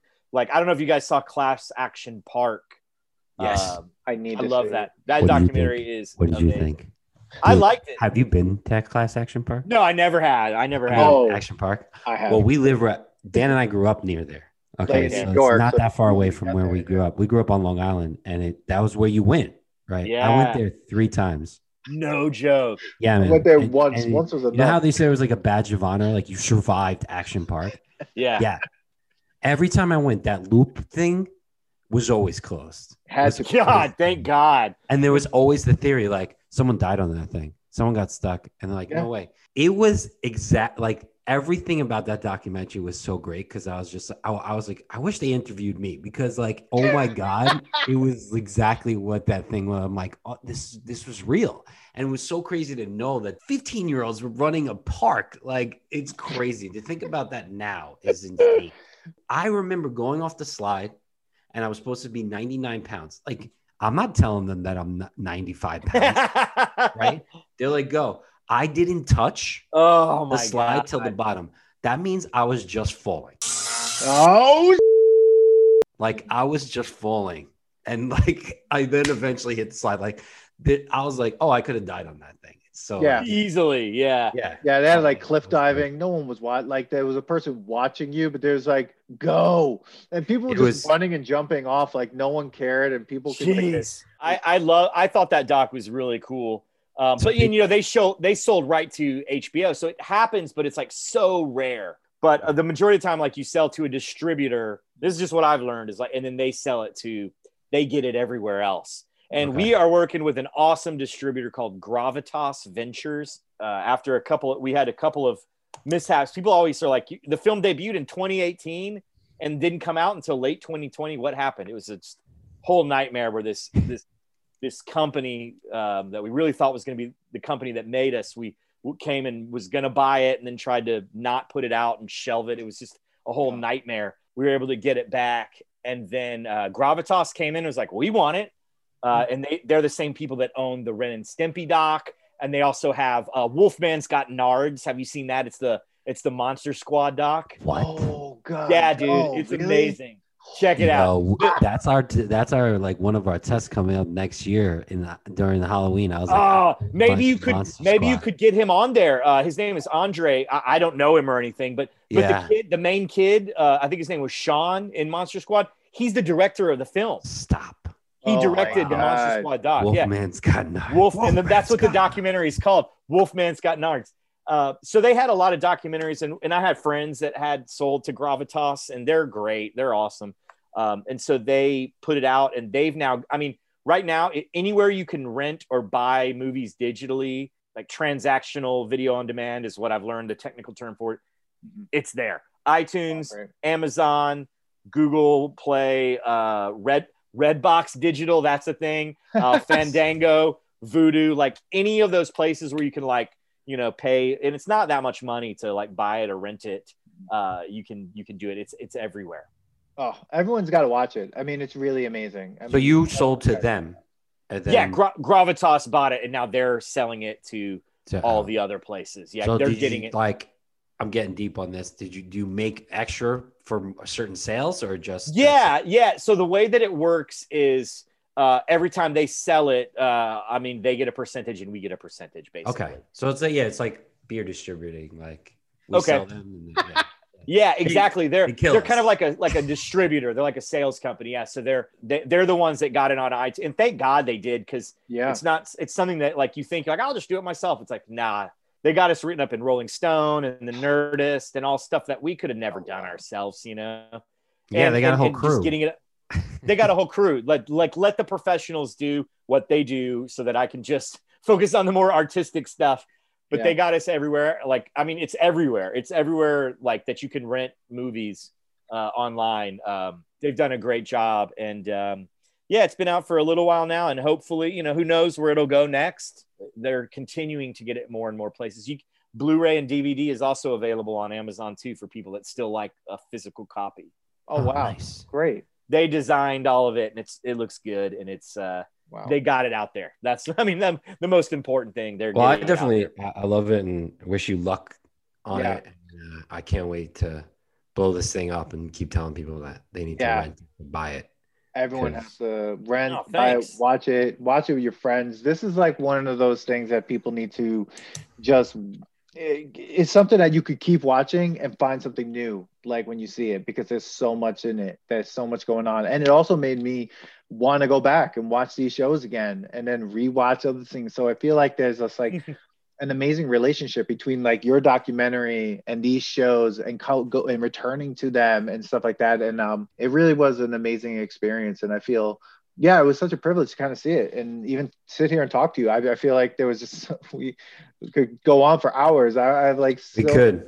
that- yeah. You know what you're doing is also you're gonna get old friends to start talking to each other when we're all allowed to like actually hang out with each other. i know Um, right And someone brings up like, "Oh, did you see the Nickelodeon uh, documentary?" And then instead of googling, you could actually be like, "Yeah, Doug was on." Like, I feel like you guys are going to cause like more social interactions. Um, i hope so when this comes out. yeah So Yeah. i hope so i mean it's just it's a po- it's a very positive documentary and yeah the world is such a dark crazy cynical place now yeah and you know if you just want to kind of get a fun nostalgic blast I, I i hope that we we can give that to some people you know Yeah. and and shoot and it gives you something to shoot for too you know maybe the world can can be uh, like that again, but even better. You know, an even Mhm.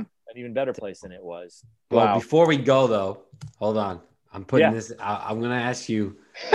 movie, our first movie. Our I don't know if you heard our first episode, but I have an obsession with Cocktail. Did you ever see that movie? With yeah, Tom- with Tom Cruise. Yeah. okay. What? you- what's your feeling about Cocktail? God, it's been so long. Yeah. I mean, it's like it's like whenever you could make a movie like the like the over the top. The 80s were like you, you know, like let's make a movie about uh arm wrestling. Oh, Oh. cool. Let's make a movie about a guy who's like a, a bartender and makes cocktails like okay, I mean, yeah. Yeah, it was like the original mixology movie. Yeah, It- yeah, yeah. We, we dissect it. I love it for because of how cheesy and bad it is. It's it's Yes. bad. I know that. And and like if you listen to the episode, I like Dan hates it. And I Well- just, like I have this Yeah. like fascination with Tom Cruise that Tom you know Tom Cruise is just Tom Cruise in every movie. yeah, totally. Like in in eighties and nineties, like they're entertaining. Like you know, and that movie has such a bad rating on uh, Rotten Tomatoes that I wanted it to be better. And as like because there's been other movies that we reviewed, I'm like, how is this better? How is this rated better than Cocktail? And I was like, the movie's about nothing, Right. but it's so cheesy. I think Yeah. it's so good. Like there's so many one-liners that Yeah. The his his basically Obi Wan of bartending. Oh my god. is him. is That's like- right. It's so yeah, good. like that has a seven percent Rotten Tomatoes ra- rating, and, and we talked about Killer Clowns from Outer Space, and that has a bigger, a better rating than. And we were like, how did that happen?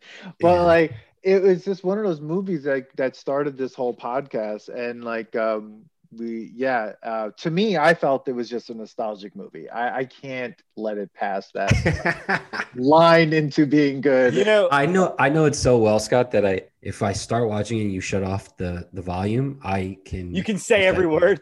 Yeah. Yeah. It was You my know- mom's favorite movie. So like oh, I used okay. to watch it with my mom all the time. so weird. Which is such a weird movie to watch with your mom. Think about it. There, there was a show that was on Nickelodeon. Like so many of their shows hold up. So many Nickelodeon shows hold up, but there's one that absolutely does not. And you should, everybody should go watch this. It was called 15, and it was a soap opera for little kids. Exactly. No one ever remembers it it didn't last very long. And everybody that, yeah, everybody that watched it forgot about it because it was so bad. But uh, it was a soap opera for little kids. So right there, it's flawed from the beginning because Oh little kids don't want to watch a soap opera and it's like dramatic over the top acting but here's the thing. It was the first ever acting job or like real acting job of ryan reynolds dead No. Wow. and he's like 13 he's like i just want to be in a band. And he's like he's like oh they kicked me out of my band. Like he's so upset about getting kicked out of a band. Oh, it's all, it's all canadian. It's all canadian. The canadian accents are so thick um, I did a I did a podcast called That Aged Well, where kind of similar. They Kind of like this, yeah. yeah, but and but they really take apart like sh- stuff that was horrible and really take the piss out of it, you know. And they're like, you want to be on there, but we're going to be making fun of something. So what Nickelodeon do you want to make fun of? And I was like. Can it be 15? Because one, that show deserves to get made fun of. And also, like, I didn't really want to make fun of one of the shows that like I interviewed somebody for. Yeah. Yeah. Like, hey, thanks for the free interview. I'm gonna make fun of your show now. Yeah. Uh, and so they agreed to do it. And so we just roasted 15. It's like, check it out. It's a ridiculous, it's a ridiculous show. It's like nobody acts like this. It's like who wrote it's like troll 2 level of bad. Oh like my the God. dialogue is just like what? Like nobody speaks like this. Wow. Well, Scott, thank you so much. This was so much fun. We are so happy that you were able to come on, that you reached out, and I, this was this was amazing for, for us. I, I think that I don't know, Manny. I mean, Yeah. I, there's nothing I, I'm more Yeah. than I keep repeating it, but this is this is Yeah. a really great film. I'm really pumped for you guys. Uh, I can't wait to see what else you guys are coming Yeah. up. And I hope the production company gets even more shots of doing stuff. And I can't. I'm. I was really excited. Yeah. Um, and like you've given me and Dan plenty of lists to uh to, Ab- to go back to these shows and just gonna watch them and try to put uh, them to the test. But I already know that pretty much everything that's in that in that. Uh, yeah. I'm definitely going back to watch Pete You and know. Pete. I have to now. Yeah. Like, I have to. Um, So- but You should. Pete and Pete Yeah. is fantastic. But and it was probably it was somewhere close to where you guys were. I think it was like based out of like New Jersey or something. Mhm. I think is where it was all shot. Yeah, it was serious, man. That Yeah. that part, that part, uh, and this is a nostalgia test tangent, and that's a nostalgia test tangent. But that part when uh, he's letting go of his Oh my I'm sure God. if it was his imaginary friend or what, and like yeah. like growing up, and I was like, oh man, just imagine like that yeah, being that age, Yeah. you know. yeah, that hit me. I can remember that hitting me in the feels back then when I watched it, even, and then definitely now where you're like, God, Mm. I can remember that, like that time period where you're a kid, but you're not a little kid anymore, and you kind of have to let go of these things. You just you just know it's time, but Yeah. you're not really. I can remember like you know like playing with toys. You Oh, know, it's just like say that. it, I went from being proud of my toys when my friends would come over. I'm like, look at all my action figures to now like when my friends would come over, I'd be like hiding them, you know, because I'm like, oh, if they find out I play with toys, they're gonna like make fun of me, yeah. uh, you know. And it's like this is time to stop doing this stuff, you know. And it's just such a such a bittersweet time because you know something new is coming up, like dating and all that fun stuff is right. It's but it is sad that you have to let go. Like just when you're comfortable with who you are as Mm. like a, a, a- a kid, you got to let that person go and Mm. go into a totally new world. Yeah, yeah, that's Wow. crazy. Because funny thing is that you went through that. That means your friends who you're hiding it from was going Yeah. through the same thing. totally. Like I They still were probably- I was telling my wife that I remember the day that the last time I played with toys in the tub. Wow. And I was like, Wow. she's like, You remember that day? I'm like, Yeah, because it was like I told myself like it's it's time to be done with this. It's this. time to stop. Yeah. Yeah. And I was like, I can't believe as a kid I thought that. Like I actually Yeah. said, like, you know, like Yeah. think about like kids like, oh, they're immature, but like that's like a kind of a very mature like thing to think about. Like, no, this will be the last time I do this. Like Mm. I Yeah. have to let it go. And that's bittersweet, man. That's Yeah. tough. Yeah. Wow. And now we're uh, all living nostalgically and uh, want to go back to toys. You know, Yeah. like Yeah. whole, we have friends that have like they love to show their toys that they have and stuff. So I know. it all comes yeah. full circle. Yeah. Wow. Well, everybody, find you know, go out, watch the the Orange Years, the Nickelodeon story. It's amazing. It's gonna hit you in all the right spaces, and really, it's gonna make you just like really love and appreciate not just your childhood again, but like all the amazing hard work that went into making your childhood probably one of the greatest childhoods of all time. I mean, seriously, that's what I felt like after watching this. And Scott, thank you once again for coming on. I Oh, am. man. we're totally appreciative and uh, for your time and uh, everyone we'd love to hear your thoughts shoot you know shoot us a message let us know uh, what you think on uh, the website and when the episode goes up and um, yeah that's it thanks everyone Dan, Thanks, Manny, Scott. the pleasure was all mine. I had a blast. And if you ever need anything Nickelodeon related, please give me a shout. oh Of course. definitely. Oh, we're putting you to test in some episode. yeah we're gonna call you out, and you're gonna do a whole, whole nostalgia test podcast test. How crazy it gets, and the tangents will get crazy. Oh, boy. So, Well, everyone, thanks so much. Uh, we'll see you in the next episode. Thanks for listening to today's episode. Please subscribe to the Nostalgia Test podcast to know when new episodes drop. Don't forget to leave us five stars and a positive review so more people can find the podcast. Share your thoughts and memories on today's topic on our Twitter at Nostalgia Test and on Instagram at The Nostalgia Test. Tune in next time because you never know what pop culture will pop up on The Nostalgia Test.